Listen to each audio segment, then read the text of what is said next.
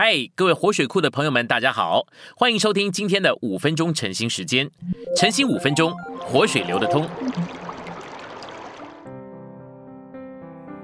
今天的经节是以弗所书六章十七到十八节，还要借着各样的祷告和祈求，接受救恩的头盔，并纳灵的剑。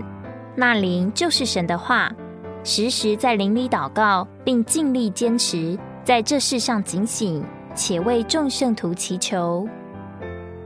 信息选读：祷告的工作需要注意的有哪几方面？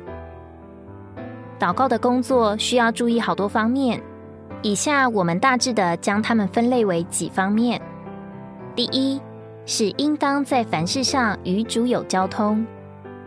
我们必须将生活中一切的事带到主面前。因为基督徒的生活中没有一件事是平凡的，是无足轻重的。在凡事上与主有交通，应该成为我们日常的自然的习惯。第二是应当祈求，多多祈求，因为主喜欢人向他祈求。他是一位极丰富的赐予者，所以他要人祈求。雅各书一章五到六节说：“你们中间若有缺少。”就当求那后赐予众人也不斥责人的神，主就必赐给他。只要凭着信心求，一点不疑惑。雅各书四章二节到三节说：你们得不着，是因为你们不求；你们求也得不着，是因为你们妄求。祈求包含着倚靠与愿望，只要我们祈求的动机是纯洁的，这就是最好不过的事。第三是默想代求，这就是我们站在主面前为别人的代祷。实在说，这就是有份于与做大祭司的主的交通，因为他是不住的为他的子民和他们的需要祷告。第四，恒切的祷告，恒切的祷告乃是你在神面前认清神的需要，坚持的一直祷告下去。那么。为什么神不立刻答应，而要延长日子呢？这里最少有两个理由：第一，神需要他的子民对于他所关怀的事和他深切的愿望有一种充足的反应；第二，有时候有某种的需要与环境需要有恒切的祷告才行，因为有撒旦坚固的营垒，需要更强烈的祷告才能拆毁它。五，管理的祷告。我们与坐在宝座上的主联合，他是超乎万有的主，用他那超乎万民之上的名祷告。六，征战的祷告，我们用祷告高举十字架的得胜去对付事情，祷告的动向是跟着主的得胜而去的。七，信心的祷告，在某种场合里，圣灵给人一种理念的把握，叫人知道神的旨意。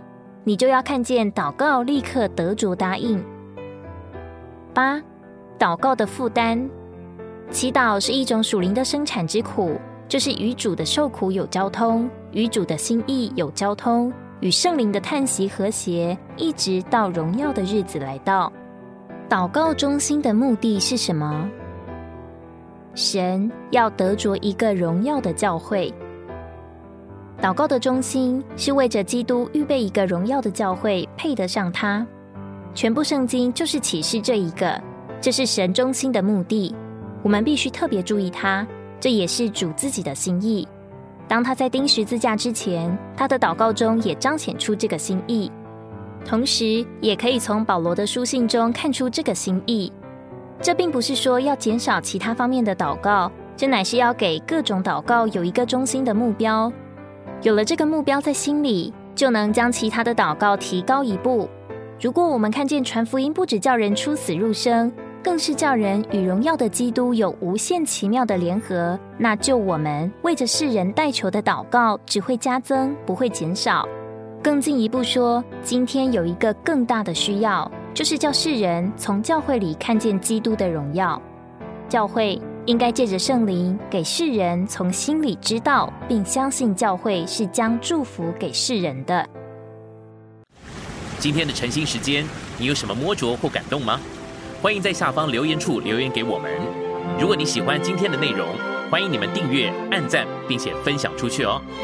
天天取用活水库，让你生活不虚度。我们下次再见。